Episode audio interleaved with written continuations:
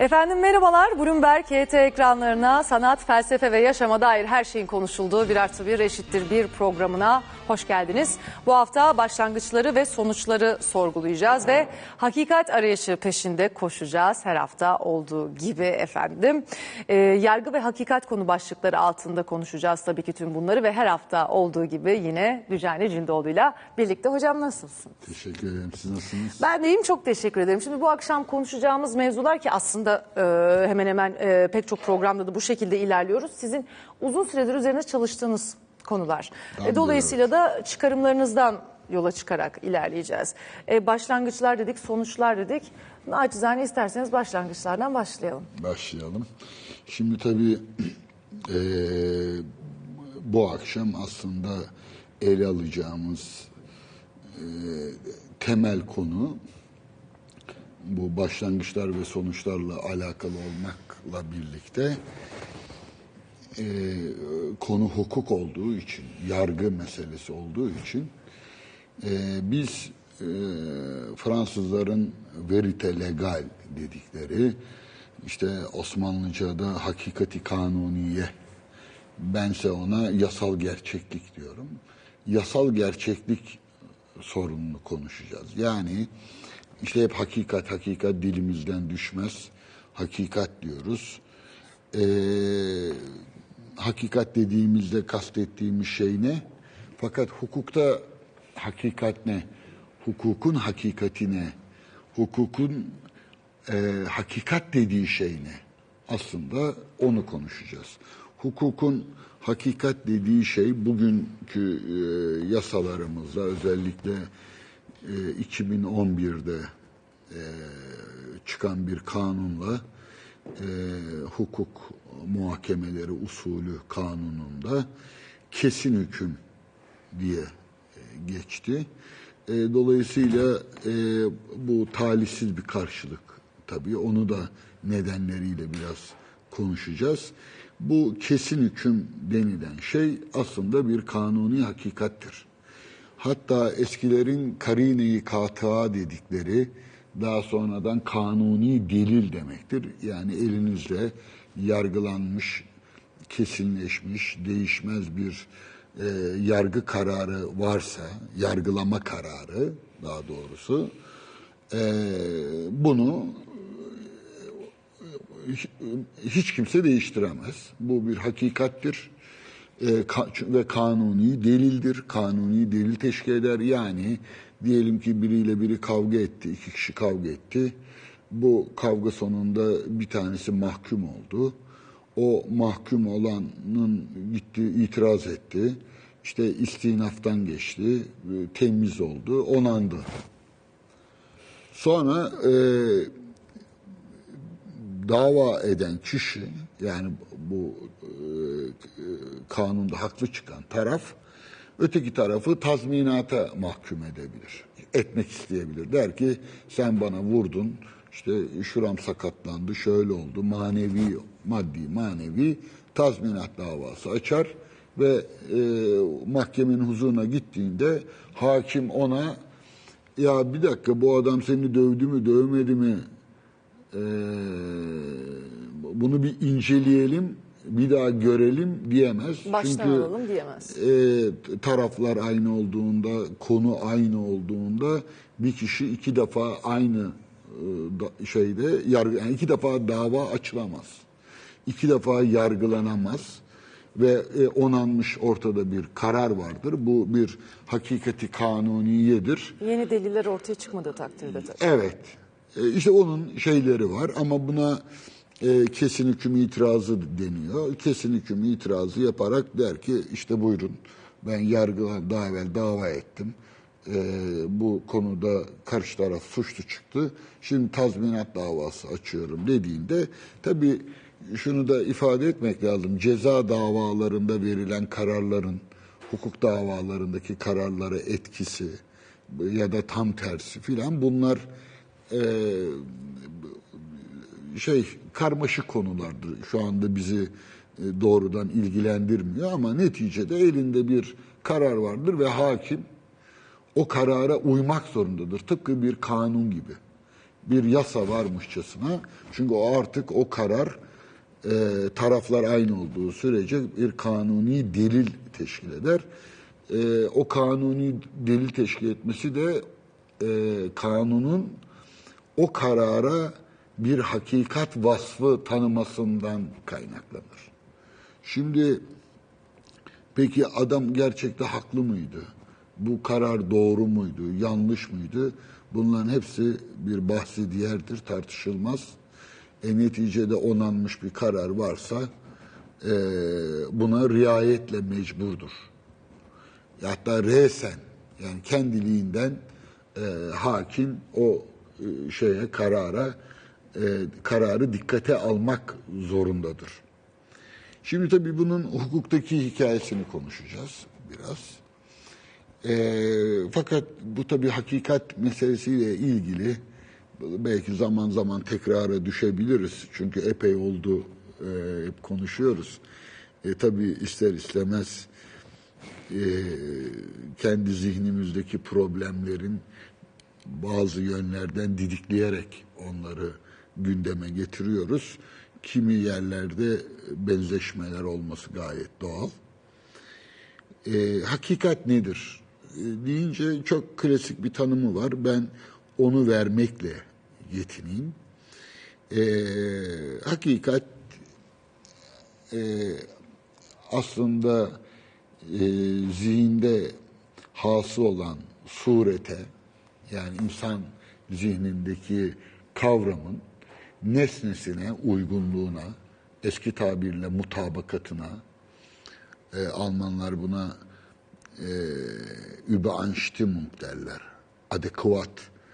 Bu mutabakata hakikat denir. Felsefede, felsefe tarihinde böyle bilinir. Hakikat, yani ilim, eşyanın, nesnelerin zihinde oluşan e, biçimine, kavramına e, bilgi denir. Bu bilgi nesneye uygunsa doğru bilgidir. Nesnesine uygun değilse yanlış bilgidir. E, işte e, bu bilginin hakikat değeri taşıması nesnesine sadık ve mutabık olması demektir.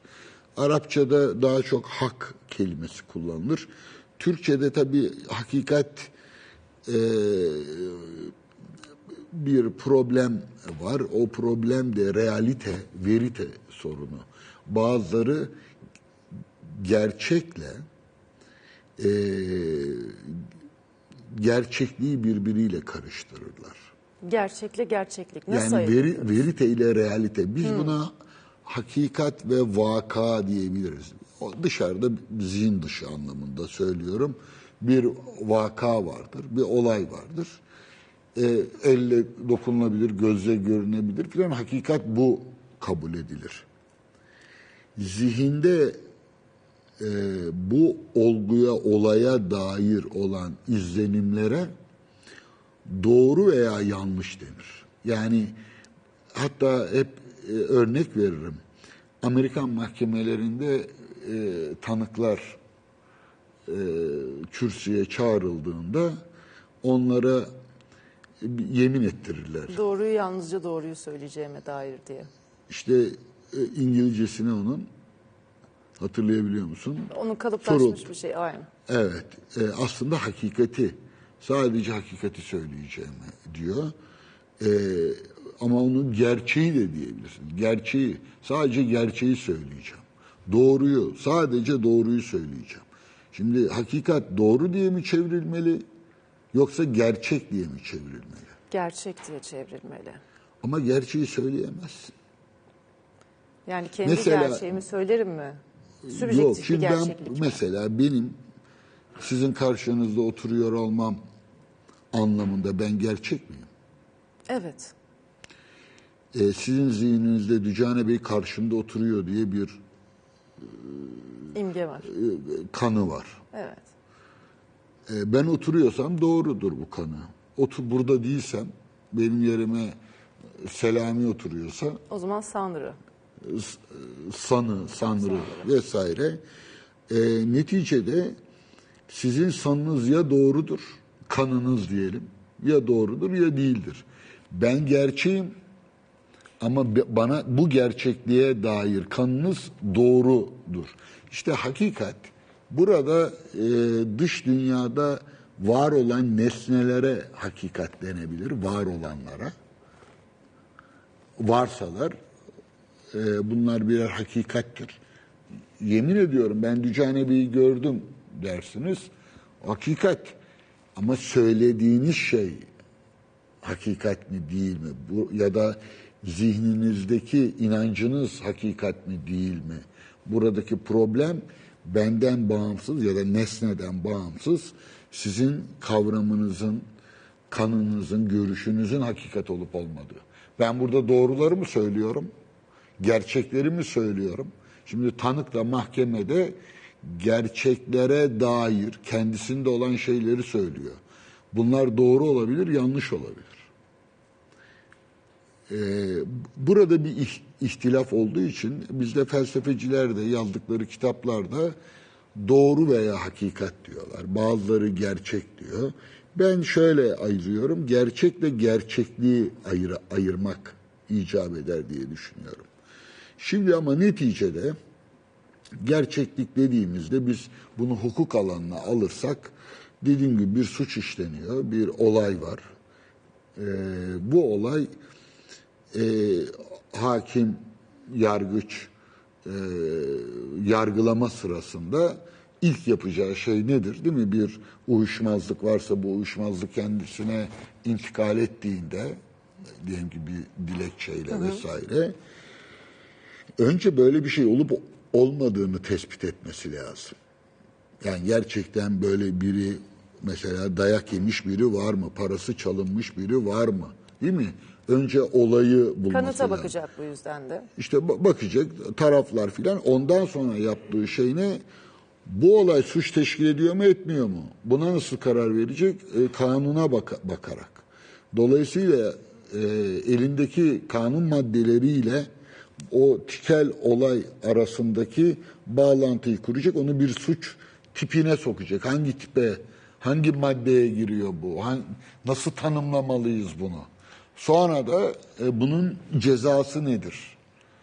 e, filan o, o şekilde bir hüküm verecek. Şimdi e, burada olayın e, kendisiyle yani bir e, uyuşmazlık var ve o, o uyuşmazlığın kendine ait bir gerçekliği var. Bir de kararın gerçekliği var. Yani e, mahkeme ya da yargıç e, bu olayı yargıladıktan sonra bir hükme varıyor bir karara varıyor ve diyor ki suçlusun ya da e, beraat ettiriyor. Bu kararın kesinleşmesi, değişmezlik e, niteliği kazanması e, kanuni hakikati teşkil ediyor. Şimdi o yüzden e, hakikat dediğimizde biz e, fizik bilimindeki hakikati konuşmayacağız. Felsefedeki hakikati de aslında konuşmayacağız. Biz bir anlamda felsefeden yine ayrılmıyoruz. Çünkü hukuk felsefesiyle burada en azından bu akşam için e, meşgul oluyoruz. Ve Türkiye'de de bu konuda ciddi yetersizlikler ve sıkıntılar olduğunu biliyoruz. E, hem fiili durum itibariyle hukukun içinde bulunduğu du- durumdan e, pek memnun değiliz. E, hem de hukukun e, işleme biçimi, e, kendi kavramlarını oluşturma, e, adalet, hak, özgürlük gibi birçok e, terimin e, yeterince konuşulmadığını görüyoruz. Şimdi e, hukukta mecellede de geçer.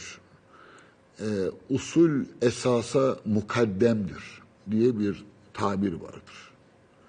Usul esasa mukaddemdir demek usul esastan önce gelir demektir.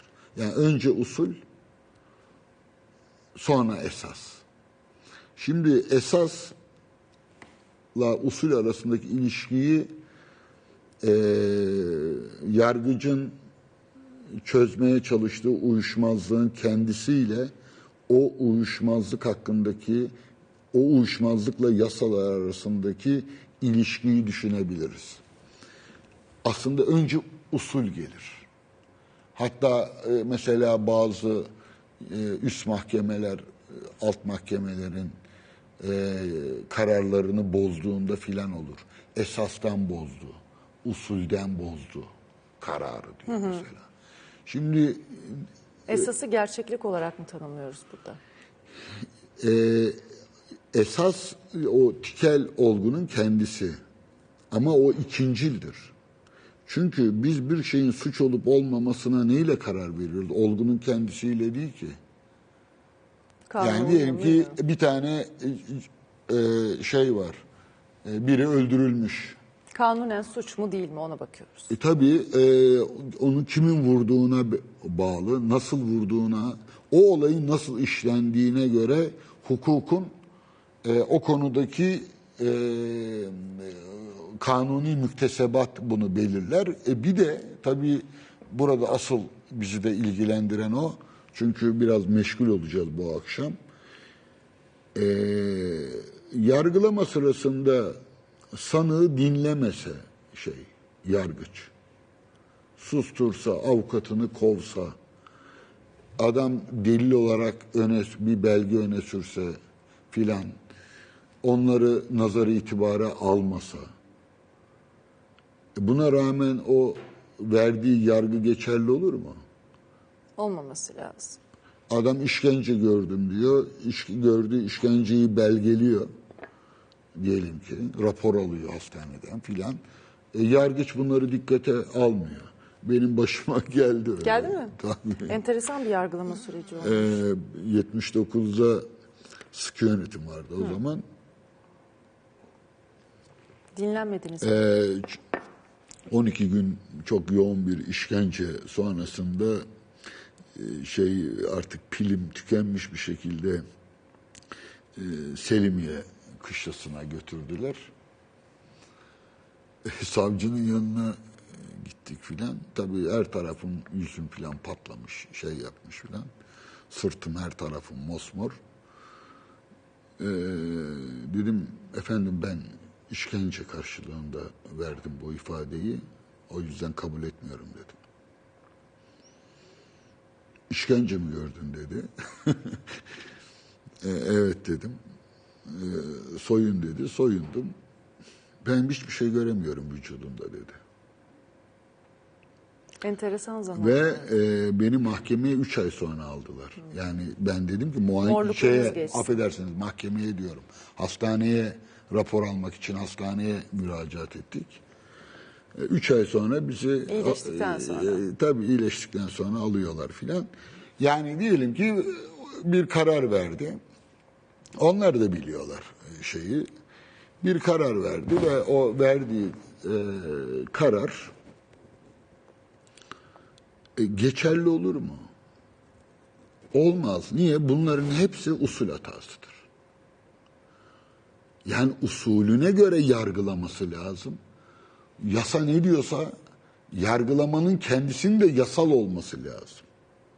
Dolayısıyla yargıcın ya da yargıçların e, o süreç boyunca, dava süresi boyunca usule uygun davranması lazım. Usul o yüzden esastan yani benim yaptığım, işlediğim suçtan daha önce gelir. Mahkeme e, açısından da e, yargılananlar açısından da. Şimdi o bakımdan usul esastan mukaddemdir ama Türkiye'de böyle bir şey olmaz. Türkiye'de her zaman esas usule mukaddemdir. Palavradır yani. Ee, şey söz palavra değildir. Söz doğrudur. Ee, önemli bir vecizedir. Usul esasa hakikaten mukaddemdir. Hakikatte mukaddemdir. Önce gelir.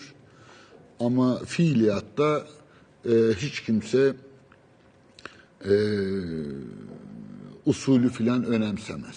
Siyasette de, kamu hukukunda da böyledir. Özel hukukta da böyledir. Genelde e, usulü takmazlar. Oysa devlet dediğin şeyin kendisi temeli usuldür. Ee, o usule riayettir devleti ayakta tutan. Ee, Kant'ın çok sevdiğim bir sözü vardır. Ee, çıkarımları neticede katılmıyorum ama şöyle söyler.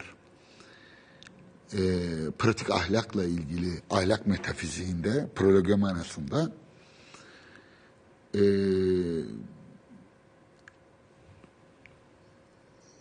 ilkelerin der deneyimden türetilmesi felakettir. Yani şunu diyemezsiniz. Ben böyle böyle böyle yaşadım. Benim deneyimlerim var. İşte e, dürüst olursan, ahlaklı olursan e, zarar ediyorsun. O yüzden bir ilke edindim ben. Dürüstlüğü bırakacağım. Bırakacağım. Ondan filan. Nereden çıkarttım bu ilkeyi? Deneyimlerimden. Deneyimlerden ilke çıkmaz.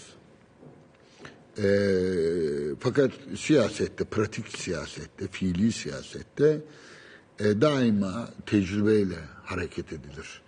Esasla yani, usulle değil.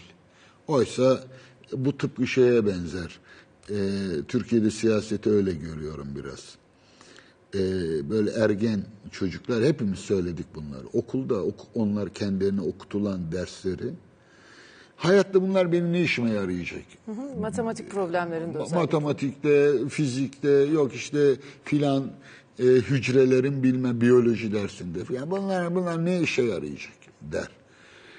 Ee, siyasete de usul e, bu şekilde gelir. Bir ergen e, siyasetidir bu. Ve bu da genelde bunda bedeli mutlaka ödenir ve bu bedel de böyle kaybetmek olarak e, ortaya çıkmaz. Tam tersine insan kazanırken kaybeder burada. Yani böyle bir şey vardır. E, bizim de e, işte bu akşam biraz temas etmeyi düşündüğüm konulardan biri 19. yüzyıl. E, orada da aynı ayak oyunları yapıldı. Kazanırken kaybeder derken Yani şöyle kısa vadede kazanıyor görünürsün. Mesela sahtekar bir tüccarın, esnafın diyelim ki süte su katıyor. e, kazanmaz sonra mı? ortaya çıkıyor. Evet. Yani e, 100 liralık sütten 300 lira kazanabilir. E, kısa vadede. Uzun vadede kazanamaz. E, kendi hükümeti çerçevesinde işte e, yöneticiler bakan olur, milletvekili olur, işte ne bileyim müdür olur filan işleri götürebilirler. Neticede kendi öznellikleri ve kişisellikleri içerisinde kazanıyor görünürler. E, fakat uzun vadede sistemin kendisi böyle birden çöker ve herkes kaybeder. Osmanlı öyle olmadı mı? Yani o hatta bazıları şey diyor. işte Osmanlı gerilemedi. Aslında durduruldu filan falan diye. E, tabii tamamen cahil e, yorumları bunlar. ideolojik e, palavralar. E, dolayısıyla e, peki niye paramparça oldu? şeyi de kolaydır bunlar. Hainler oldu işte, uluslararası güçler oldu filan falan diye. Şimdi e, bu usul esas meselesinin güncel e, kısmını e, erteleyelim. Fakat bu önemli Avrupa Birliği'nde ile bizim işte Avrupa Birliği'ne girme, Avrupa Birliği ile yakınlaşma süreci içerisinde birçok yasa aldık. Ee, genelde bunu ikiye ayırırlar. Yasalar dışarıdan alınıyorsa buna resepsiyon diyorlar. Alımlama. Ee, bizde yasalar hep alımlama ile oldu ve buralarda da o alımlamada da bir takım böyle ara katakulliler filan da yorum, buna yorum, milli değerlerimizle uyumlu hale getirmek filan gibi bahanelerle o yasaların asla e, aynen alınmadı. Üstüne başına itirazlar kondu, ertelendi filan. Bazı yerlerde haklı olsa bile. Yani hep şey aklıma gelir mesela. Diyelim ki ehliyete ihtiyaç var. Bir anda bakıyorsun herkese ehliyet veriyorlar.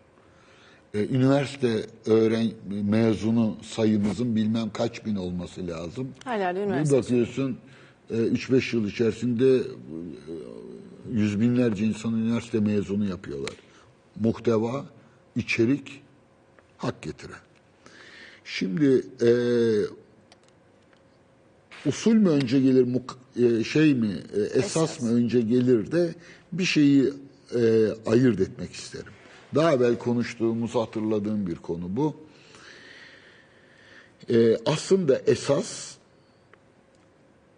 usule mukaddemdir. Hangi bakımdan? Kronoloji bakımdan, tarihsel bakımdan, doğal bakımdan. Yani bu yumurta mı önce gelir? Ee, yumurtaya esas diyelim. Tavuğa da e, usul diyelim. Ya artık basitleştiriyorum. Bazen gözüme çarpıyor. Çok e, hoca biraz daha e, şey anlatsın filan diye elimden geleni yapıyorum. Yani tavukla yumurtadan çıkamıyoruz işte. Daha Ee, sade mi istiyorlar? tavuk usul olsun. Hangisi önce gelir? Usul mü, esas mı? Yumurta mı, tavuk mu? Şimdi ben diyorum ki tarihsel olarak, kronolojik olarak elbette yumurta önce gelir. Esas önce gelir. Neden? Önce olgular olur. Sonra ona ilişkin usuller, yöntemler, biçim eee, daha sonra oluşur. Önce suçlar işlenir, sonra kanunlar düşünülür, yasaklar düşünülür. Yani işte yani herkesin ilk aklına gelebilecek şey nedir? Diyelim ki arabalar olacak, yayalar olacak değil mi? Otobanlar filan. Sonra onlara göre kurallar olacak. İşte e, kırmızı ışık, yeşil ışık filan. E, kural sonra gelecek. Önce bir şeyin, e, olgunun yaşanması gerekir. Ama internette mesela haklar e, belli mi? Değil. Niye? Önceden şu anda e, sosyal medyada veya şeyde e, internette e, telif hakları bilmem ne. Öngörülemez durumlar oluyor çünkü. Yani bilgisayar, yani bi- bilişim diyelim. Bilişim suçları. Bilişim önce suçları işlenecek filan, daha sonra yasa koyucu diyecek ki, ya bunu engelleyin, bu böyle olmasın, bu böyle olmasın diyecek ve hukuk da o sırada oluşuyor. Kanunlar oluşuyor, yargılama biçimleri oluşuyor. İşte biz buna usul diyoruz. Ama önce olgunun kendisi geliyor. Bu manada esas usulden öncedir. Ancak usul yani tavuk mantıksal ve ussal önceliğe sahiptir. Olgusal değilse bile e, kronolojik tarihsel önceliğe değilse bile e, ussal önceliğe sahiptir. E, hatırlayın çok sıklıkla verdiğim bir örnektir. Marx'ı örnek veririm devamlı. E, Marx sermayeyi yazdı önce değil mi? Das Kapital'i. E, oysa emek, ücretli emek e, sermayeden önce olması lazım. Çünkü Marx bile e, sermayeyi e, birikmiş e, emek olarak tanımlar. E, dolayısıyla eğer kronolojik önceliğe dayansaydı Marx, ki kendisi bunu tartışır, önce emeği yazmalıydı. Şeyi bakımından da, dünya görüşü bakımından da doğru olurmuş gibi görünüyor. Ama o gitti sermayeyi yazdı ve şöyle açıkladı. Dedi ki, e, maymun anatomisiyle insan anatomisi açıklanmaz. Çünkü maymun anatomisi insan anatomisinden daha ilkel. Ama insan anatomisini bilirsek maymun anatomisini açıklayabiliriz. O yüzden modern burjuva toplumu nu önce analiz etmeliyiz ki daha sonra ilkel toplumları Anlayabilelim. açıklayabilelim. Ee, o yüzden de önce sermayeyi yani emeğin olmak istediği şey o. Emek sermayeye dönüşmek ister. Yumurta tavuğa dönüşmek ister. E, dolayısıyla esas da usule dönüşmek ister. Yani usul olmadan olmaz. Dolayısıyla hangisi önce gelir? Daha yetkin olan, biçimsel olan önce gelir. Özdeksel olan, maddi olan önce e, doğal olarak önce gelir ama gerçekte, hakikatte sonra gelir. O bakımdan biz tavuğa bakarak yumurtayı konuş- konuşuyoruz. Usule bakarak esası konuşuyoruz sermayeye bakarak emeği konuşuyoruz. O bakımdan e, usul e, esasa mukaddemdir. Bunun için e, bu e, girizgahı yaptım. Fiiliyatta e, biliyorsunuz Tanzimat e, dönemi Gülhane, Gülhane Hattı Hümayunu ile birlikte 1839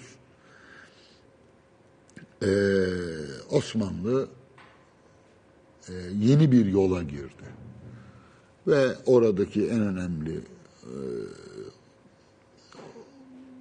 maddelerden bir tanesi, çok en önemlisi belki de, bütün Osmanlı yurttaşlarının hangi dine mensup olursa olsun eşit yurttaş haklarına kavuşmasıydı.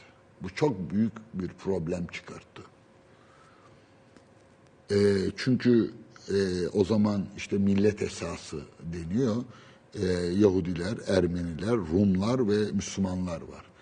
E, Müslümanlara millete hakime deniyor. Yani egemen e, sınıf aslında Müslümanlar. E, sonra Rumlar geliyor, sonra Ermeniler geliyor, sonra Yahudi yurttaşlar geliyor. E tabi hepsi kendisindeki altı ile eşit olmak istemedi. Ama neticede buna rağmen bu çağdaş bir adımdı. Ve e, bunun üzerine tabii 19. yüzyıl devletin aslında dağılma sürecine girmişti çoktan. Şeyle ayakta yani şey devlet içeriden çürümüştü zaten. E, hasta adam diyorlardı filan o meşhurdur şeyi hasta olması önemli. Yani başı ağrıyor olabilir, grip olabilir değil mi? Nezle olabilir. Ama kanser. Hatta kanserde bile e, farklılıklar var. Yani ölümcül olanı var filan. E, benim kanaatim ölümcüldü. Yani şaşıracak hiçbir şey yok. Çünkü içinde bulunduğu çağın çok gerisindeydi ve o çağa erişmek konusunda ne kadar siyasal hamle yaparsa yapsın e, toplumsal bilinç e, bu şeye hamlelere katılamıyordu.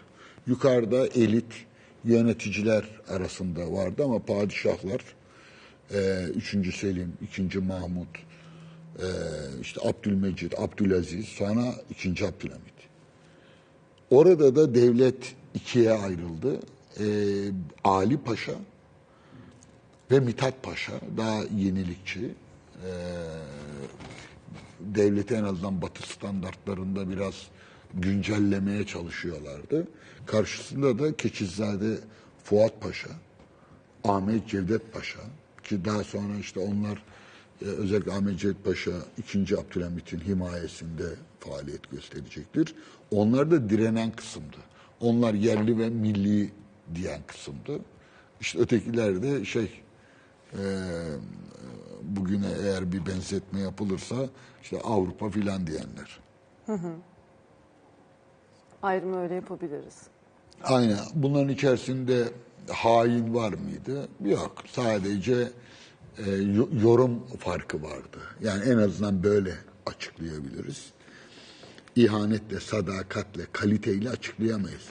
E, bir tarafın Arapçası, Farsçası filan çok iyi. E, bir tarafında Fransızcası. Fransızcası çok iyi. Şimdi bir tanesi içinde bulunduğu şeyi biliyor, çağı biliyor. O çağa senkronize olmaya çalışıyor.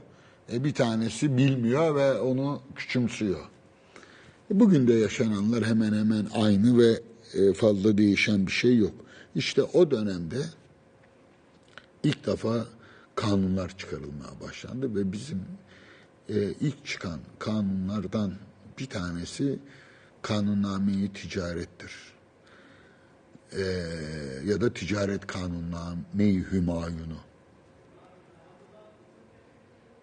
Oysa e, usulünün ortaya çıkması e, 1850 bu e, kanunnameyi ticaretin ortaya çıkması. 1800 e, 60'ta buna bir zeyl yazıldı. Çok önemlidir o zeyl. Pek çalışılmamıştır ama 61'de de e, usulü muhakemeyi ticaret nizamnamesi yazıldı. Yani bizdeki ilk modern çağdaş usul metni e, bu metindir. Bakın önce kanun çıkıyor, sonra usul çıkıyor.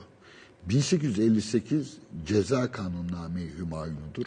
Yani ceza yasası bu Fransa'dan, Code Civil'den alınmadır bunlar. Ee, 1804, 1808, 1806, e, Kod Napolyon diye de bilinir. E, Kod şey Fransız diye de. E, Fransız Medeni Kanunu, Kod Sivil. Kod Sivil de Fransız. E, dolayısıyla e, 1879 bakın kaç yıl geçti? 1840'ları falan aşağı inmiyorum. 1850, 1858, 1860 1861'de ilk usulümüz e, ticaret hukukuyla alakalı. İki tane daha usul metnimiz ortaya çıkıyor. 1879. Bunlardan bir tanesi usulü e, muhakemat-ı cezaiye e, kanunu muvakkati, bir tanesi de hukukiye kanun muvakkati. Yani bizde fiiliyatta önce kanunlar çıkıyor, arkasından e, e, usul kanunları çıkıyor. Dolayısıyla fiiliyatta esas aslında bir anlamda e, usulden önce geliyor ve e, pratik e, fiiliyat her zaman e, belirleyici oluyor. belirleyici oluyor. Programlarda da hocam bazen reklam araları belirleyici oluyor. Bizim de tam da vaktimiz geldi. Soluklanalım akabinde devam edeceğiz.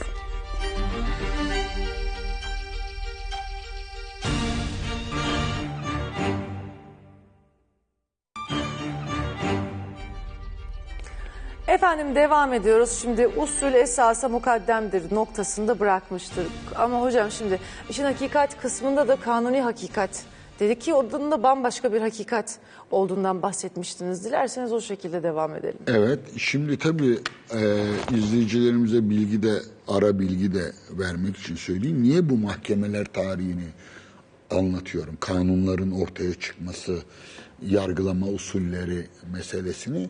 Çünkü bu kanuni hakikatle alakalı. Hukukta kanuni hakikat değeri verilen şey ne? E, onu e, biraz daha e, açıklık kazandırmak amacıyla bunu yapıyorum. Yani neticede e, şu, şunu söylemiş olduk. 1861 ve 1879 en azından bizim konuştuğumuz anlamda Osmanlı'da Fransız e, medeni hukukunun e, hem kurumsal olarak hem de kavramsal olarak e, çeviriler yoluyla resepsiyonu, alımlanması süreci ve usuller, e, e, yargılama usullerine ilişkin kanunlar e, doğrudan e, ceza kanunundan, ticaret kanunundan sonradan çıkıyor. Bu arada şimdi bu batılı tarzda değil mi böyle bunu daha da uzatabiliriz. Ama 1876'da kanun esası bir anlamda yürürlükten kaldırılıyor. Mithat Paşa'yı bir manada bu süre sonunda götürüyorlar. Ee, ve Abdülhamit'le birlikte uzun bir süre artık e, şey söylem değişiyor. Ve Ahmet Cevdet Paşa tabii büyük bir devlet adamı, büyük bir hukukçu ama muhafazakar. Ee, içinde yaşadığı çağı değil ama kendi değerlerini sadece es- şey yapıyor, e, temeli alıyor ve Abdülhamit'le de zaten ideolojik olarak e, devlet siyaseti değişiyor. Nasıl değişiyor? Bu şeyden sonra İslamcılık politikaları uygulanmaya başlanıyor. Yani Fransa'dan bu kanunlar çevrilirken Fransızcadan o dönemde Batı ile olan ilişkilerde e, Osmanlılık rejimi, Osmanlılık e, yurttaşlığı diyebileceğimiz daha çağdaş bir tanımlama yapmayı deniyorlar. Gelene o milli ve yerli olmayan tabiri caizse e, fakat çağdaş olan daha ussal bir tanım yapıyorlar. Yapmaya çalışıyorlar. Fakat bu tutmuyor. Yani e, Yunan Savaşı, Teselya vesaire orada bir sürü problemler var arkada. Siyasal krizler. O padişah işte Abdülaziz'in e, öldürülmesi vesaire bir takım e, problemler. E, devlet daha içine çekiliyor ve ikinci bir siyaset devreye giriyor. İslamcılık siyaseti. Nedir o?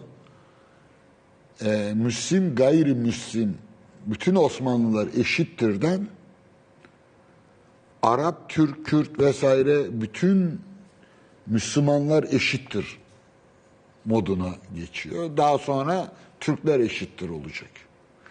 Ee, hep daha evvel de konuştuk tahmin ediyorum.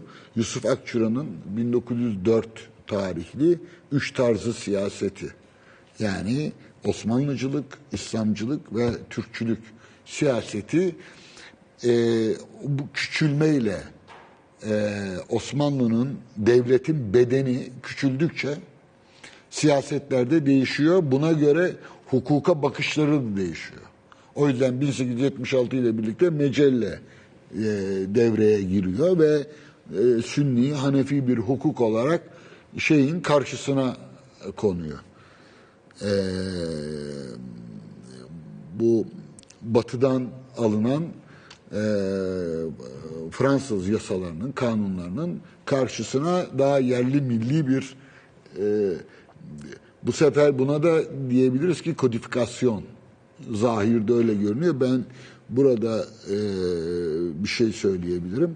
Genelde şöyle düşünülüyor. Bir tanesi tamamen batılı, Fransızcadan çevriliyor, biliniyor. 1858 e, ceza kanunu çok tartışmalıdır. Yani çeviri midir, değil midir, e, telif midir, karma mıdır? Yani bir türlü böyle Mayası e, tutmamış e, bir- şey yani hukukçular da hukuk tarihçi, hukuk tarihçileri de sıklıkla bunu e, tartışma konusu haline getirmişlerdir ama neticede e, Fransızcadan çevrilen kanunlar var. Bir tarafta da e, tamamen İslam hukuku, o dönemde şeriye mahkemeleri filan e, mecelle ortaya çıkıyor. Üstelik İslam'ın bütününe de şamil değil, Hanefi deneyimini esas alıyor. Hanefi hukukunu. Tabi ellerinde patlıyor biraz. Çünkü e, burada dikkat çekmek istediğim şeylerden bir tanesi e, psikolojik olarak mecelle e, önemli bir e, karşı atak gibi görünür politik olarak. Fakat esas itibariyle çöküşün temel nedenlerinden bir tanesidir. Ee, ve zannedildiği gibi o yerlilik ve millilik e, meselesi mecellede bile tamamıyla sarih değildir. Yani benim e, görebildiğim kadarıyla batıdan e, resepsiyon yoluyla alınan e, kanunların etkisiyle daha bir anlamda Hanefi hukuku o kanunlarla uyuşacak şekilde güncellenmiştir. Özellikle son kitabı, kitabı kaza incelenirse bu daha iyi anlaşılır. Orada çünkü biz e, son kitabıdır. E, 1868'de Mecelle'nin ilk kitabı basılır. 68-69 yanlış hatırlamıyorsam 76 e, son kitabıdır. Yani e, işte o sırada da e, şey e, Mecelle bittiğinde de şey gelir. A, ikinci Abdülhamit e, artık sahneye çıkar. E, bu felsefede de tartışılır. Felsefe mi önce gelir, din mi önce gelir? Mesela çok ilginç bir şeydir. Farabi felsefe önce gelir diyor. Din sonra ortaya çıkmıştır diyor. Kronolojik olarak. Bunu hiç kimse tam nasıl olabilir? Yani önce dinler gelir, felsefe sonra gelmiştir filan diye yorumlanır. E, Farabi e, felsefe deyince Aristotelesçi anladığı için e, din dediğinde de Hristiyanlık, Müslümanlığı anlıyor ve böyle bakarsanız e, felsefe e, dinden önce geliyor. Fakat hangisi hangisini etkilemiştir meselesinde ünlü Aristoteles e, yorumcusu diyelim. Werner Yega ilginç bir şey söyler bu ilahiyat bahislerinde. Herkes felsefeyi dinden bunları almakla e, şey yapıyor, buralara bakıyor. Bu doğru değildir. Ee, aslında dikkatle bakılırsa dinler kendi teolojilerini felsefeye göre ayarlamışlardır. Yani aslında felsefe alan taraf değil, veren taraftır der. Bu hukuk meselesinde de e, böyle bir e, taraf var ve şeyin e, mecellenin ortaya çıkışı e, sürecinde bu batıdan yapılan tercümeler çok belirleyici oluyor. Şimdi burada nereye geleceğiz? Ee, bizim usul kanunlarımız bakımından bu e, kanuni hakikat meselesi aslında kesin hüküm diye bugün işte 2011'deki son çıkan kanun e, 2011'deki kanunu yerli ve milli mi kabul etsek acaba? E, 1861'den alırsanız 1879'a gelebiliriz. Fakat Cumhuriyetle birlikte bir değişme oldu. Bunu unutmamak lazım. Arada devamlı değişmeler var. Ee, 1926'da e, Türk Kanunu Medenisi ortaya çıktı ve bir yıl sonra da e, hukuk usulü muhakemeleri kanunu yayınlandı. Şimdi bakın 1879'dan e, 1927'ye geliyoruz. Daha sonra tekrar bir sürü düzeltmeler vesaireler filan e, yapıldı. Aradakileri geçiyorum ama e, 2011'de de tekrar hukuk usulü muhakemeleri kanunu yeni bir şey düzenlemeye gidildi. Şimdi burada bu yasal gerçeklik dediğim hakikati kanuniye, verite legal e, sorunu e, kesin hüküm adı altında zikredildi. Niye kesin hüküm? Çünkü bu kesin hüküm hakikati kanuniye teşkil eder diyorlar. Ne kastediyorlar acaba? Yani buna biraz açıklık getirmek için böyle çevreden e, dolandım. Çünkü temel sorunumuza da e, böylelikle e, değinme imkanı bulacağız. E, o da nedir? Başlangıç ve sonuç sorunu, o kesin hüküm denilen şey aslında nihai yargıyla da alakalıdır. E, bir başlangıç ve bir son tayin etmek ne demek? E, hakikati de buna göre adlandıracağız. Hakikat dediğimizde hakikat değişir mi?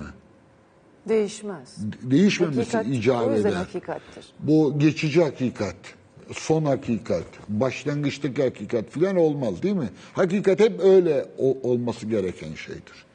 Şimdi e, burada bir e, şeylerin, e, Latinlerin, Romalıların res judicata dedikleri, İngilizler de aynı tabiri kullanıyorlar ama Fransızlar juge diye bir tabir kullanıyorlar. Juge ee, işte bugünkü kanunumuzla artık kesin hüküm diye tanımlanan bu kesin hükümün ortaya çıkışı benim tespitlerime göre 1944 yani 40'lar. Ee, 1944'ten sonra Türk hukuk lügatının neşrinden sonra bu kesin hüküm olduğu gibi yayılmaya başlandı. Fakat daha evvel 1886-87'lerden itibaren kaziye-i muhkeme diye bir tabir kullanıldı. Kaziye yani iki tane resmen benimsenmiş tabir var. şol jüje karşılığında. Bir tanesi kaziye-i muhkeme, bir tanesi kesin hüküm. Onun dışında benim tespitlerime göre yine 15'e yakın e, çeviri denemesi yapılmış. Muhtelif çeviri denemeleri. Ee, ama şey yapan, kalıcı olan bu iki terim olmuş. Şimdi bu niye bizim için önemli? Biz hakikat nedir, hukuki hakikat nedir dediğimizde hukuki hakikat için verilen örneklerden bir tanesi yani hukuki hakikat değeri atfedilen ee, ve bu yüzden de kanuni delil olan aynı zamanda bu şozjücedir. Yani kaziye muhkeme veya kesin hüküm. Kesin hüküm e, nedir diye e, sorulursa iki tane özelliği var e, görebildiğim kadarıyla. Bir tanesi kesinlik kelimesi, katiyet kelimesi. Şimdi e, buradaki tarihçileri de, hukuk tarihçilerini de yanıltan, e, hatta doktrin, hukuk doktriniyle uğraşanları da yanıltan bir yanı var bu tabirlerin. Bunların çoğu Fransızca. Ama çok ağır Osmanlıca tabirler olarak e, piyasaya çıkıyorlar. Ve örnek vereyim isterseniz. Hatta e, Şehbaz Efendi şeyde ceza hukuku e,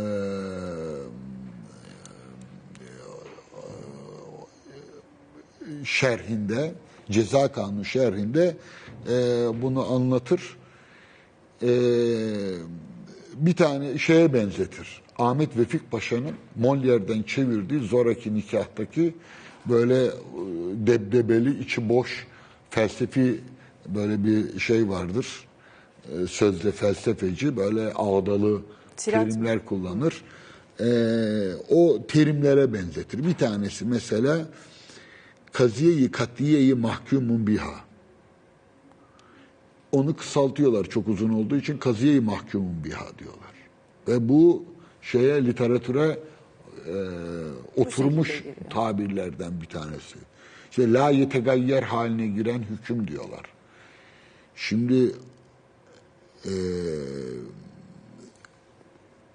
nedir bu e, şojüje bu kadar problem çıkaran ve en sonunda kesin e, hüküm olarak böyle şeyin e, Orhan Veli'nin şiiriyle alay etmek için biraz haksızlık yapıyor tabi. E, Cemil Meriç şey diyor. Yani eski şiiri, aruzu vesaire filan e, kartallara benzetirken bunu yolunmuş tavuğa e, kümes şiiri filan der. Hece e, şiirine. E, burada da öyle bir şey var. Kesin hüküm birdenbire o kaziyeyi katiyeyi mahkumun bihalardan e, kaziyeyi muhkeme ve kesin hüküme geldik. Burada bir problem var. Hakikati iki şey de arıyor olmalı hukukçular. Bir tanesi kesinlik, bir tanesi değişmezlik. Kesin ve değişmez ise eee Şojüje'nin özelliği kesinlik bir değil. Bunun da tabii sonuçları var. Mesela bağlayıcılık sonucu var, önleyicilik sonucu var. Bir daha o konuda dava açılamaz. Türkiye Büyük Millet Meclisi gelse değiştiremez. Yani herkes o ona uymakla mükelleftir. Hürmet etmekle mükelleftir. Şimdi burada hukukçular diyor ki, yani bunlar benim kendi sözlerim değil. Ee, bu kesin hüküm, kazi, muhkeme denilen şey dindir diyorlar. Bir dine hürmet ede- eder gibi buna hürmet etmek lazım. Çünkü eskiden yasaları tanrılar yapardı. Roma'dan beri bu böyle. Yasalara hürmet edilmesi, değişmezlik atfedilmesi tanrılara olan hürmetten gelirdi. Hatta bir Fransız huku- hukukçusu e, bu 20. yüzyılın başında şey diyor, 1914'te yayınlanan bir yapıtı var. E, seküler anlamda, laik anlamda artık tanrılara fazla borçlu değiliz diyor yasa yaparken. Hacim olarak çok genişledi e, hukuk. Öyle dinsel filan bir yanı kalmadı biz artık yapıyoruz yani. Ama siz yine de şunu iyi bilin ki hukuk dindir diyor. Şimdi bu bunu nerede diyor? Bunu Kazi Muhkeme Şojuje bahsini anlatırken diyor. Hukuk dindir diyor. Tabii çünkü Şojuje dindir. Ee, kesinlik ve değişmezlik metafiziktir. Dolayısıyla biz de burada hukukun metafiziğinden söz ediyoruz. Ya hukuk felsefesi e, esas itibariyle hukukun metafiziğidir. E, ve Türkiye'nin de zayıf olan taraf hukukun bir felsefesinin olmamasıdır. Eskiden bu konularda e, hukukçular daha bence e, e, gayurdu öyle de diyelim daha çalışkandılar ama gittikçe e, bu şey düştü daha pratik alanlara doğru yöneliyorlar haklı olarak. Şimdi nasıl oluyor da kesin hüküm ve değişmez hüküm, yargı, e, bir din gibi hürmet bekliyor. Bunu söyleyen büyük hukukçular.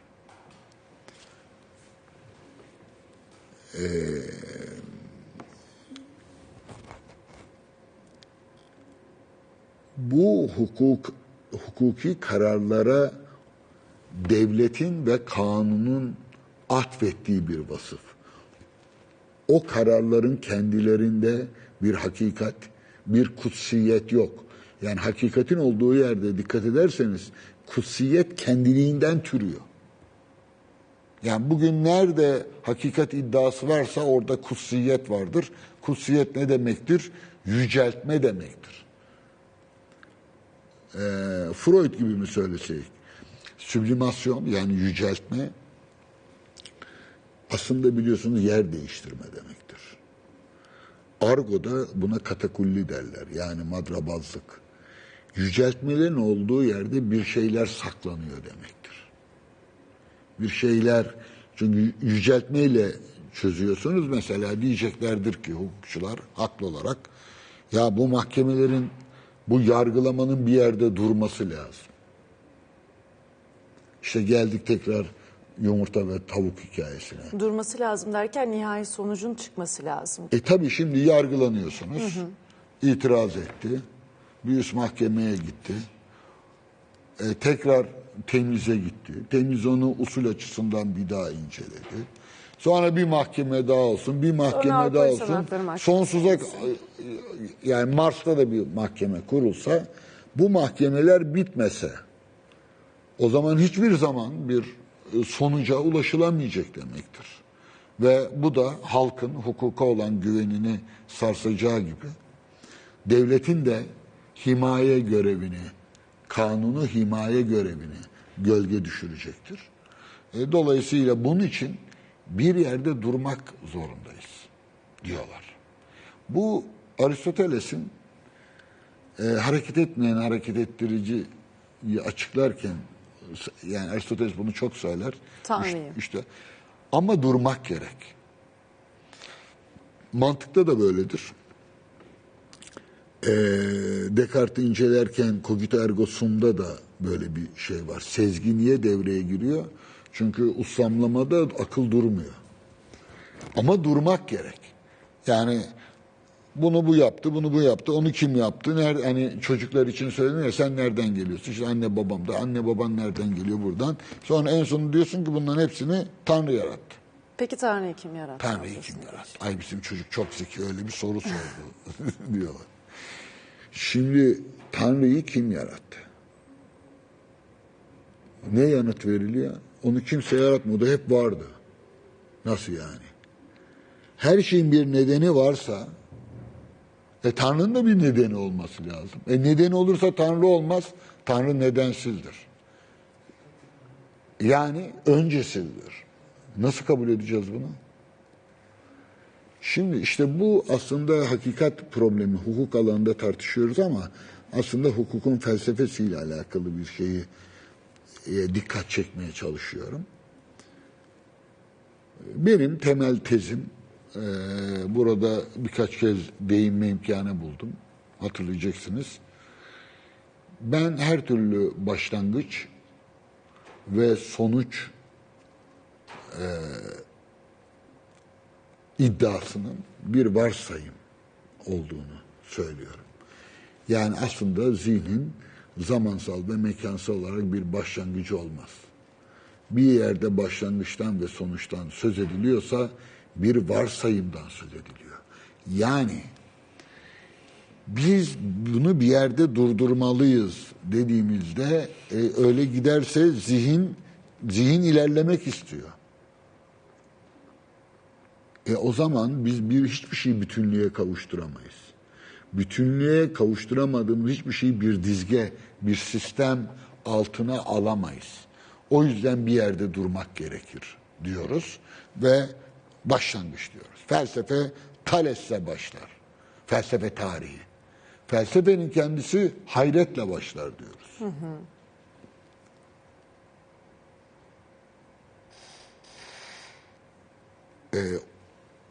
Aynı problem hukukun başlangıcı sorununda da var. Hukukun başlangıcı nedir? Şimdi iki tanesini örnek vereyim. Bir tanesi John Austin. Hukukun başlangıcı diyor buyruktur. Emir. Emir. Ee, buyruk da derken diyor kralın buyruğudur diyor. Nasıl oluyor? Onun başlangıcı? Onun başlangıcı yok diyor. Çünkü diyor insanlar ikiye ayrılır. Yönetenler ve yönetilenler olarak. Yönetilenler yönetemez. Yönetenler yönetilemez. Dolayısıyla yönetilenler yönetilme hakkını, buyruk hakkını yönetenlere tanıyor rıza yoluyla.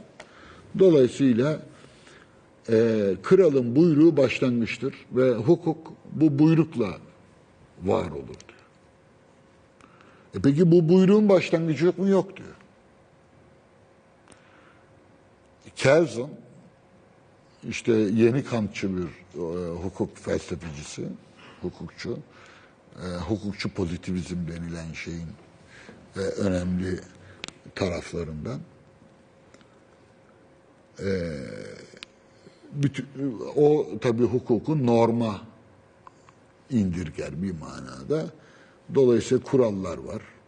İşte kanunlar, yasalar var, anayasa var. Bun, bunun nedeni ne diyorsun? Bu. Bunun nedeni bunu bunu. Bu. Nereye kadar gidiyor diyor? Anayasaya kadar gider. E, anayasa nereye dayanır? O hiçbir yere dayanmaz diyor. Aristoteles'in tanrısı gibi. Hareket etmez Hareket ama etmez. hareket ettirir. E, daha öncesine gidelim gidemeyiz diyor. Devri teselsül dediği döngü zincirleme döngü oluşur. Bunu da akıl kabul etmez diyor. Yani durmak gerekir. Nerede duruyoruz? Anayasada duruyoruz. Bütün normlar temel bir norma bağlıdır. O temel e, Grundnorm dediği temel norm da anayasadır diyor. Ama Kelsen tabii Kantçı olduğu için diyor ki bu bir varsayımdır. Yani bu gerçek bir temel değil. Biz bu temeli varsayıyoruz. Zihindeki bir varsayım. Yani evet. Şimdi bakın hukuk başlangıcını tayin etmek bakımından da e, varsayıma sıkışıp kalıyor. Ama bunu biraz kısık sesle söylüyor. Şimdi sonuca gelelim. Sonuç e, verite legal meselesi, hakikati kanuniye meselesi. Yani e, kara ka- şeyin herhangi bir davada son karar ne demektir? Şimdi bunların hepsi Fransızcadan çevrilmedir. Bizde kararlar dörde ayrılır. Ee, yani daha doğrusu Fransız e, me- e, şeyinde hukuku medenisinde böyledir. E, Kod Sivil'de, Kod Napolyon'da. E, bunlara e, işte ne derler? E, kararı idadi, kararı e, karine, kararı muvakkat ve kararı kati. Şimdi burada e, desisyon e, final, desisyon e, definitif Final tabirleri kararı, kullanıyor. Son karar, final. nihai karar. Fakat e, jujmon definitif de deniyor. Yani e, son hüküm. Şimdi Tanrı'nın hükmü öyle değil mi? Mesela e, düşünelim e, kıyamet kopuyor. Kıyametten sonra mahkeme kurulacak.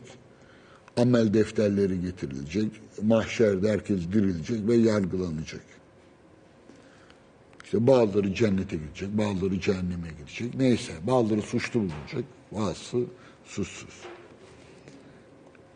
Şimdi orada mesela e, eski tabirle söyleyeyim, itiraz alel hüküm denilen, verilen karara itiraz etme ya da istinaf, temiz yolları açık mı, üst mahkeme olur mu? Mümkün mü? Değil. Mümkün değil, tabii. Değil mi? Tanrı'nın verdiği kararı ve itiraz etme. Bunu yeniden gözden geçirin. Usule uydunuz, uymadınız.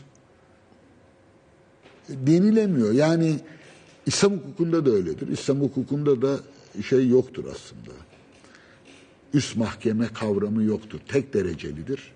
Kadı kararı verir ve kadının verdiği karar bir hükmün siyaneti dedikleri hükmü korumak e, anlamında bunu Ebu Suud Efendi'ye sorarlar.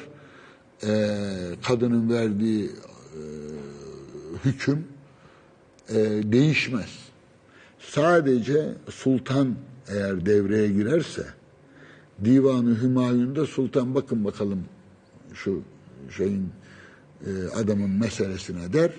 E, sultan belki e, yeni bir şeyle mahkemeyle e, Divanı Hümayun'da kadının kararı dışında bir e, karar verebilir. Ama İslam hukukunda iştihat iştihatla naksolunmaz dendiği için yani bir kadının verdiği yargı başka bir ver, kadının verdiği yargıyla bozulamaz, değiştirilemez. Kadı kararı verir ve uygulanır. Yani doğrudan icra ve infaz gücü vardır. Çünkü bu sözcücedir. Ee, bir e, kaziye-i muhkemedir. Yeniden dava açılmasını engeller. Bağlayıcıdır ve önleyicidir. Yani bir daha ben aynı konuda bir daha yargılanmak istiyorum deseler olmaz. Mecellede bu şey e, konu e, işte 16. kitap şeyde e, son kitapta Kitabul Kaza'da e, açıklanmıştır. E, fakat ortada bir durum var. Bizim Fransız kanunlarından aldığımız e, yargılama usullerinde istinaf mahkemesi var. Temiz mahkemesi var. Yani bir davada suçlu bulunsanız bile tabi ceza, ticaret, hukuk davalarına göre değişir ama bir üst mahkemeye başvuruyorsun. O üst mahkeme bakıyor. Eğer bir haklılık görürse davayı yeniden ele alıyor. Ve hatta isterseniz sizi yargılayanın bile değişmesini talep edebilirsiniz. O iadeyi muhakeme denilen o temizde e, olan bir şey ona e, olağanüstü e, kanun yolu deniyor. Yani yeni e, çağdaş o 19. yüzyıl için söylüyorum. Kanunlarda kanun yolu de- denilen bir yol ortaya çıkıyor. Turuku kanuniye dedikleri. Bu kanun yollarında e, devlet verilen bu kararları tekrar e, adil olmama ihtimaline binaen bir daha yargılanma hakkı veriyor. Ve esastan yargılıyor. Yani yeniden yargılıyor, tekrar e, karar veriyor. Sonra bir de bu temize gidiyor. Temiz bir derece mahkemesi kabul edilmezdi ve e, sadece usulen kanuna yani devletin kanuna kendi kanununa olan hürmeti itibariyle bir usul hatası yapıp yapılıp yapılmadığına bakardı. Ama oradan da geçtikten sonra e, onandıktan sonra artık o kanun yollar tükendiğinde hiç müracaat da edilmeyebilir. Hatta bazı bidayet mahkemelerinde e, karar verildiği an kesinleşen konular vardır. Düşük, hafif para cezalarında, basit durumlarda e, şey yapılıyordu. Hakim şeyi verdiğinde, tedbir kararlarında filan zaten öyledir. E, idari kararlarda filan. E, Hükmü verdiğinde e, hükmü verdiği an o hüküm kesinleşir ve hemen uygulanır. o kanun yollarından geçmiş ve onanmış kabul edilir en başta. Aynı bizim kadının tek dereceli de e, olduğu gibi. Fakat bunlar birer istisnadır aslında. Oradan da geçtikten sonra bu kanun yollarıyla birlikte e, devlet, yasa o verilen karara bir kutsiyet atfediyor. Çünkü bir hakikat değeri atfediyor. Tamamen yanlış olsa bile. Madem ki buralardan geçti diyor, e, hani emir demiri keser şey var ya yani kanun e, kesinleşmişse artık üzerine söz söylenemez. Yani siyahı beyaz yapar, beyazı siyah yapar ve hukuk e, bu e, karara e, kanuni hakikat diyor. Ve kanuni delil değeri atfettiğinden de e, diğer mahkemelerde de e, aynen geçiyor ki çok ilginçtir. Teşkilat Esasiye Kanunu vardır bu şeyde. Cumhuriyet kurulduğunda bizim işte kanun esasiden sonraki bir tür anayasamız. Orada bir madde mahkemelerin verdiği kararların asla tagir, tebdil olamayacağını, yani e, meclisin bile onları değiştirmeye gücün olmadığını söyler. E, bizim e, en azından doktrinde ilgilenen hukukçularımız da böyle büyük keyifle Türkiye Büyük Millet Meclisi bile bunlara dokunamaz der. Dolayısıyla e, bu- buradan hareketle bu kesin hüküm kurumunun e, ya da kaziye muhkeme e, kararlarının e, bir hakikat olarak kabul edildiğini söyleyebiliriz. Fakat bu hakikatin temeli tekrar o söylediğim şeyle alakalı. Biz böyle kabul ediyoruz diyorlar. Yani burada durduğunu kabul ediyoruz. Olağanüstü yollar var. Yani iade muhakeme gibi filan. Ama neticede e, şey e, kesin hüküm e, bir hakikattir ve zaten eğer devam edecek olsa o zaman hürmete layık olmaz. Hürmete layık olması için hakikat hakikati teşkil etmesi lazım. E, o bakımdan da değişmemesi e, gerekir deniyor.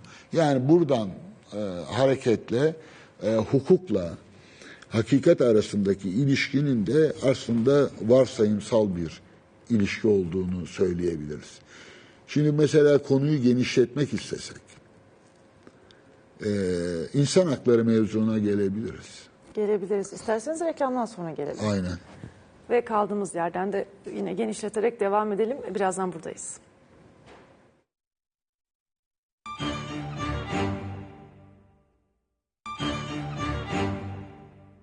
Efendim devam ediyoruz. Hiç lafı uzatmadan insan hakları mevzusuna gelirsek demiştim. E tabii bir örnek olarak gideceğiz. E, çünkü hani o hamur çok su kaldırır. E, insan hakları evrensel insan haklarından e, söz ediyoruz. Evrensel insan hakları dediğimizde bunun kaynağı nedir mesela diye sorsak. Eskiden mesela doğal hukuk tabiri vardı ya da bu işin doğasında var filan deniyordu. Şimdi onların hepsi masal kabul ediliyor. Ama e, normal olarak sormak gerekmez mi? İnsan hakları dediğimiz bu hakların temeli nedir?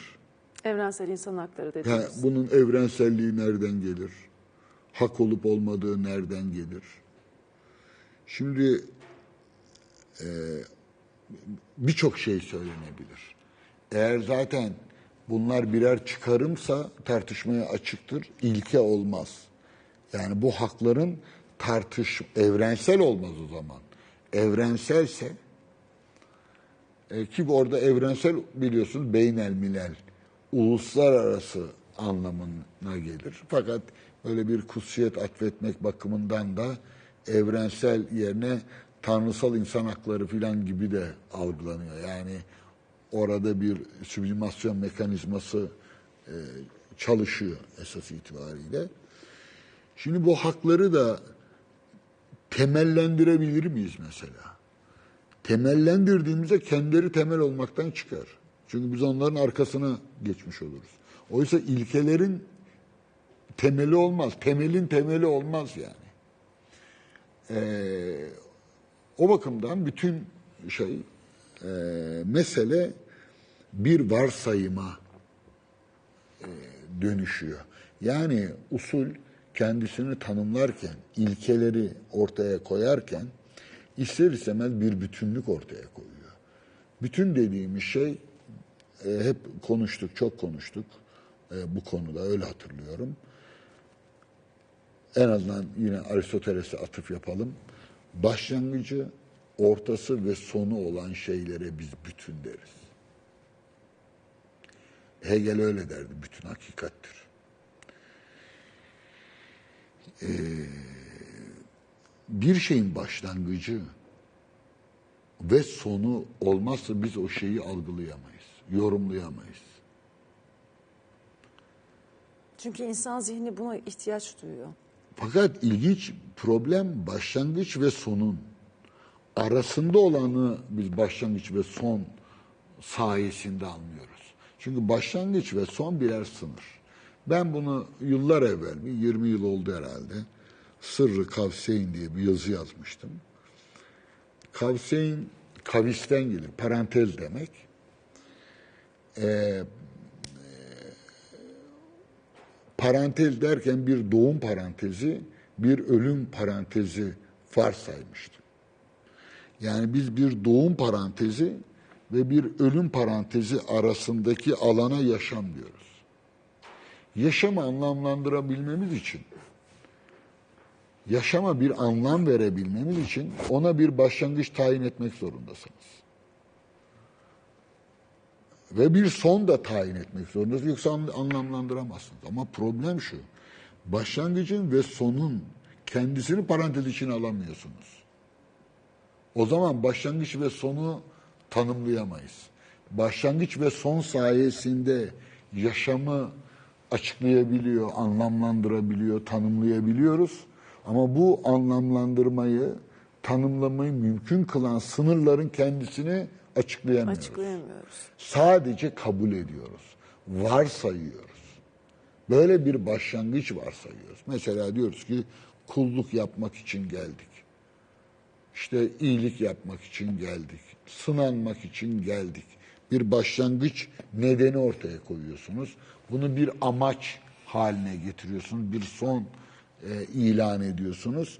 Ve bu varsayımlarla e, içinde yaşadığımız dünyayı sınırlandırmayı e, becerebiliyoruz.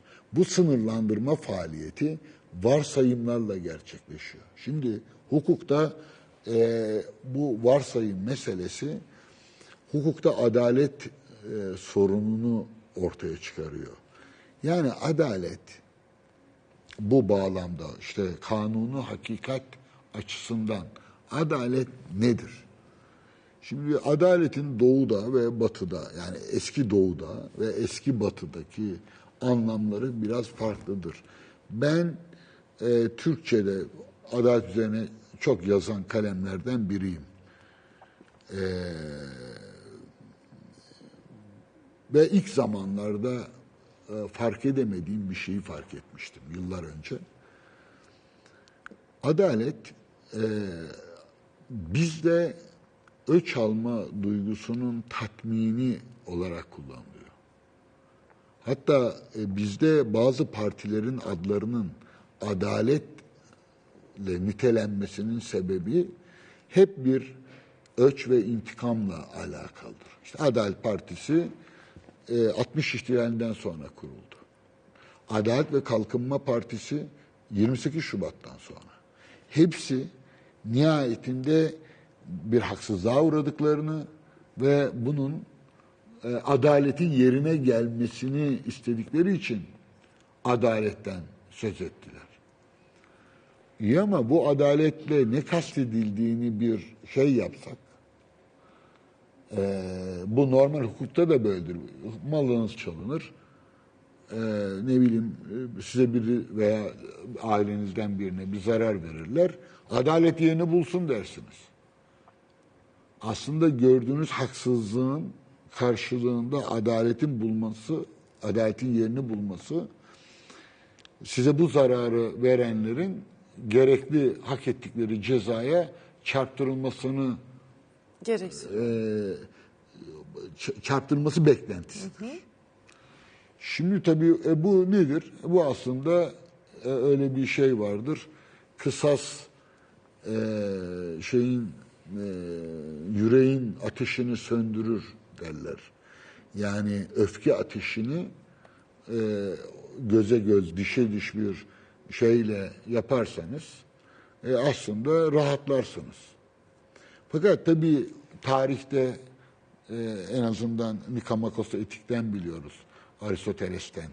E, adaletin çok değişik tanımları var. İşte paylaştırma anlamında adalet var vesaire.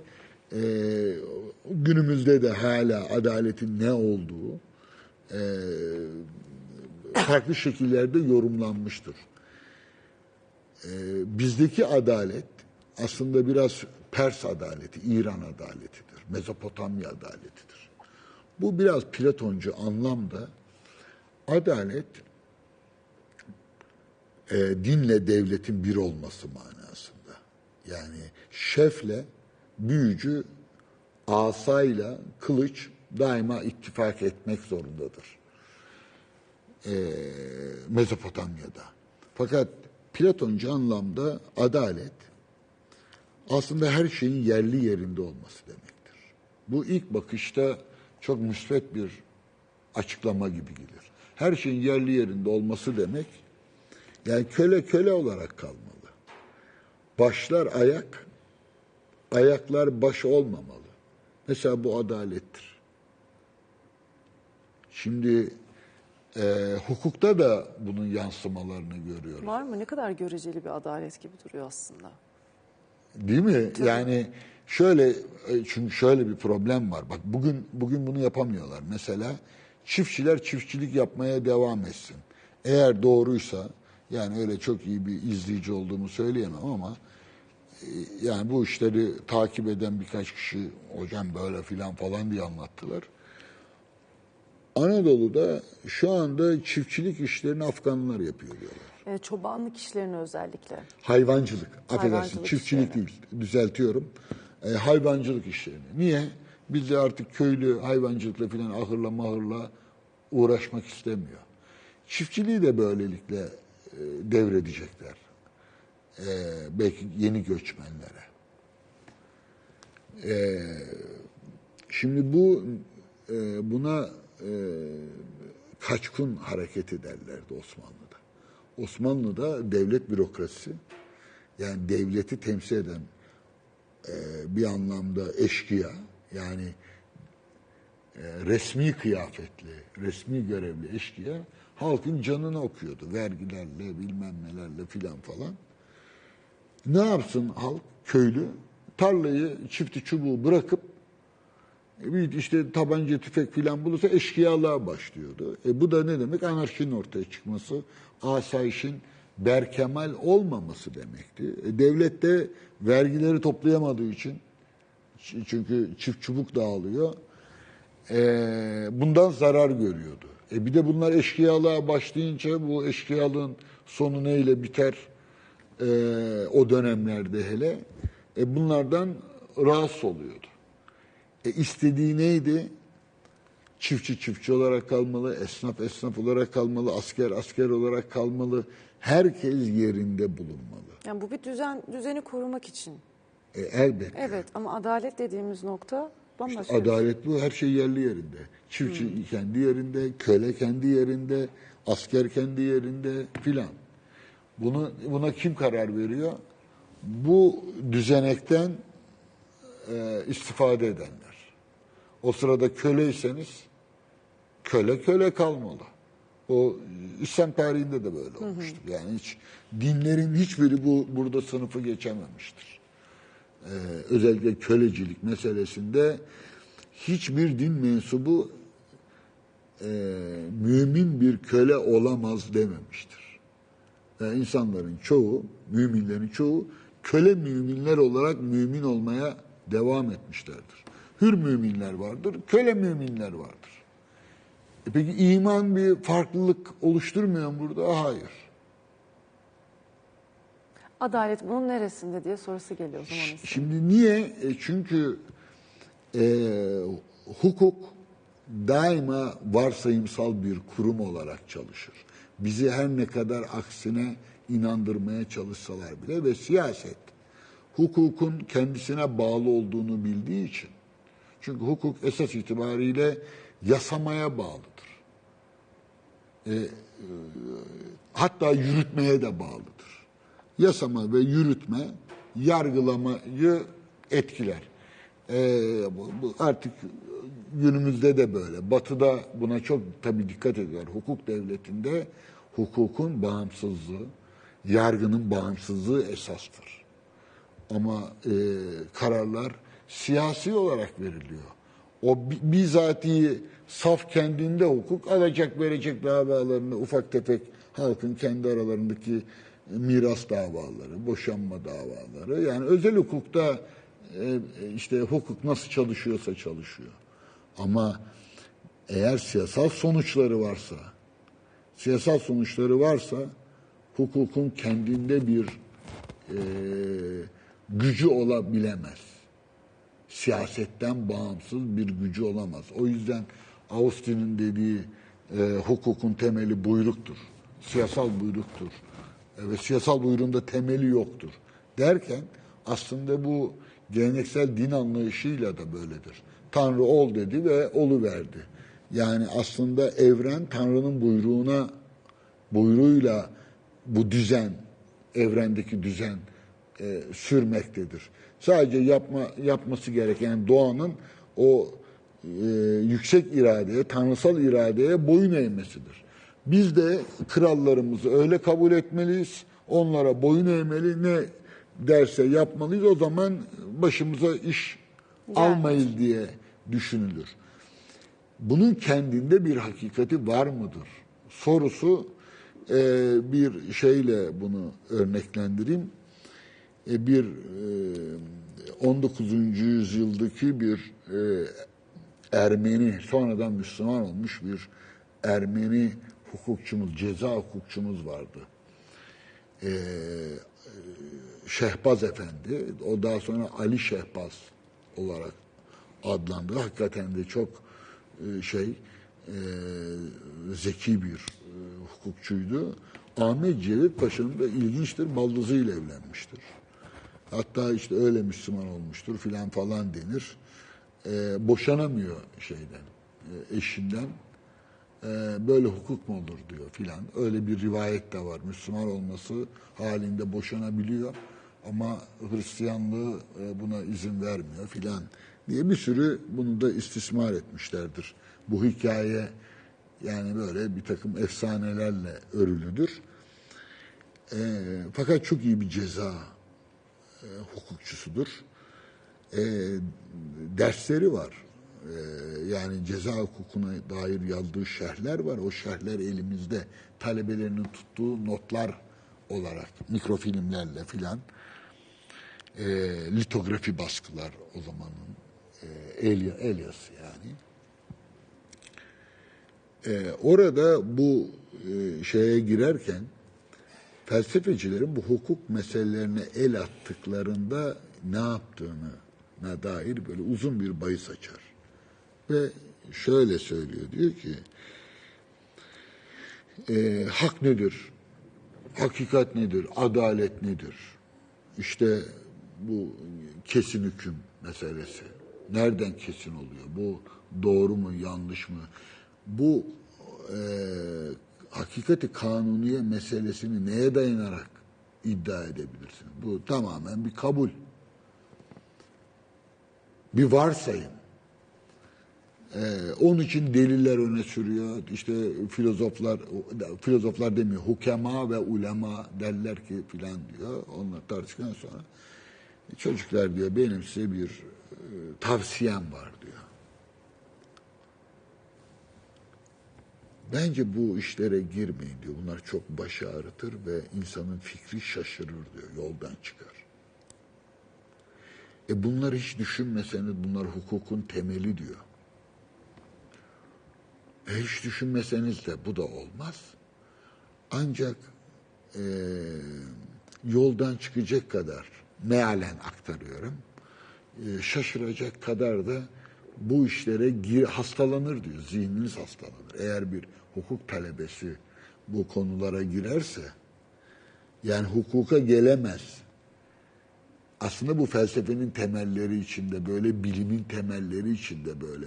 Mesela e, diyelim ki e, fizik biliminin kendisiyle ilgili herhangi bir sorun oluyor mu değil mi? En fazla bir takım tartışmalar oluyor filan. Bir süre sonra o tezler doğrulanıyor filan. Ama gelin biz bunların temellerini konuşalım dediğinizde Kıyamet kopuyor. kıyamet kopuyor çünkü orada bizi belirsizlik bekliyor. O yüzden şey e, Nietzsche şey der. Bütün başlangıçlar çiğ, ham ve karanlıktır der. E, hakikaten de öyledir. Aydınlığın temeli aydınlık olamaz. Aydınlığın temeli karanlıktır. E, hukuk alanında da öyle. E, zannediyorum e, hukukun e, kendisine atfettiği e, bir takım e, değerler e, olması gerekene ilişkin. E, eskiden bunu doğal hukukla açıklarlardı. Şimdi o işler bitti. Yani pek e, daha doğrusu itibar görmüyor diyebilirim.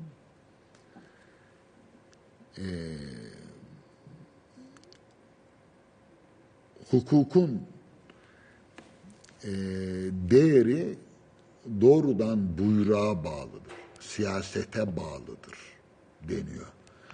E, siyasete bağlandığı zaman da e, hukukçu temelini, kendi temelini tartışmadığı takdirde, kendi temelleri üzerine düşünmediği takdirde en azından pozitif hukuk bakımından söylüyorum. E, yani meri hukuk itibariyle söylüyorum e, siyasetin dümenine girmek zorunda hissedecektir. Zaten öyledir. Ancak hukuk güçlü olduğu takdirde usul esasa mukaddemdir ifadesini ben biraz öyle yorumlarım. Hukuk usuldür. Siyaset esastır. Ee, siyaset, daha doğrusu hukuk siyasete hakikat değeri bakımından tekaddüm eder. Fiiliyatta öyle değildir. Fiiliyatta işte onu değişik şekillerde konuştuk. Ee, buyruk önce gelir. Buyurur. Ondan sonra onu yasa yaparsın, kanun yaparsın. Kanunu padişahımız dersin. Kanunu hümayun dersin. Al sana hukuk. Yani hukuk dediğimiz şey nihayetinde buyrukların e, bir e, sıra düzeni halinde Sunulması. sunulmasından ibaret. Peki hakikatte öyle midir? Uygulamada tarihsel olarak yumurta yine doğal olarak başlangıca geldi. Hayır öyle değildir.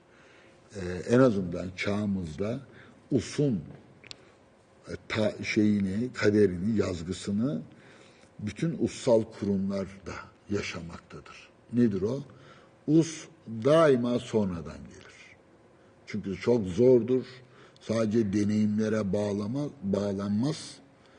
Usun kendi içerisinde de olgunlaşması gerekir. E, fiiliyat garip bir biçimde yumurta bir süre sonra tavuğa göre şekillenir.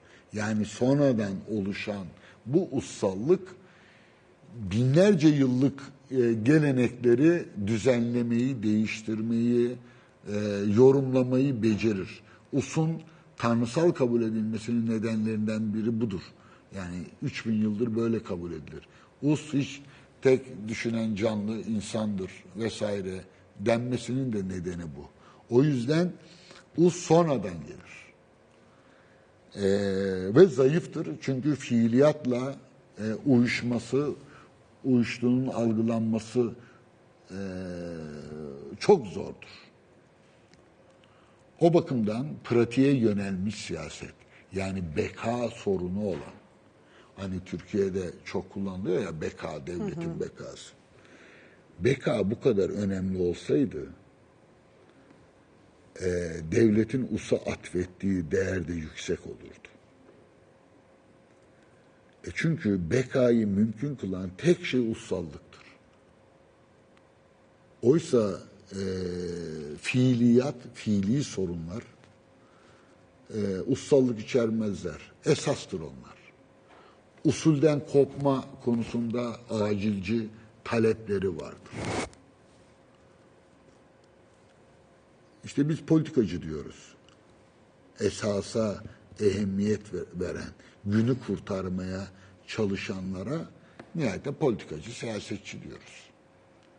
Ama usule, usa değer veren, bekaya değer veren, yani günlük sorunları değil, memleketin 50 yıllık, 100 yıllık, 200 yıllık sorunlarını düşünenlere devlet adamı. Dolayısıyla bir e, ülkede eğer e, us ya da bu akşamın terminolojisine bağlı kalarak söyleyeyim. Usul mukaddem ise bekayı umut edebiliriz. Bekadan söz edebiliriz. Ama esas usulün önüne geçerse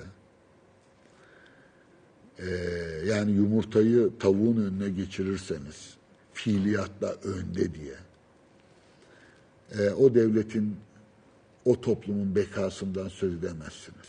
Günübirlik sorunlara teslim olursanız o günübirlik sorunlar sizi yer ve bitirir. Yani hiçbir e, surette e, günlük sorunlar bir devletin e, usulünden feragat etmesine izin vermemeli. Ama Türkiye'de en azından gündelik siyaset, seçim zamanları, seçim kanunlarının sürekli yenilenmesi, değişmesinin hep nedenleri usul itibariyle değildir. Hep esas itibariyledir. Fiili koşullar itibariyledir. E, fiili koşullara e, bağlandığın zaman bunun çok klişe bir ayrımı vardır. Askerler bilir. Taktik ve strateji e, taktiği stratejinin önüne geçirirseniz, yani stratejiniz yok, sürekli taktiğiniz var. Yani bunun sonucu hüsrandır.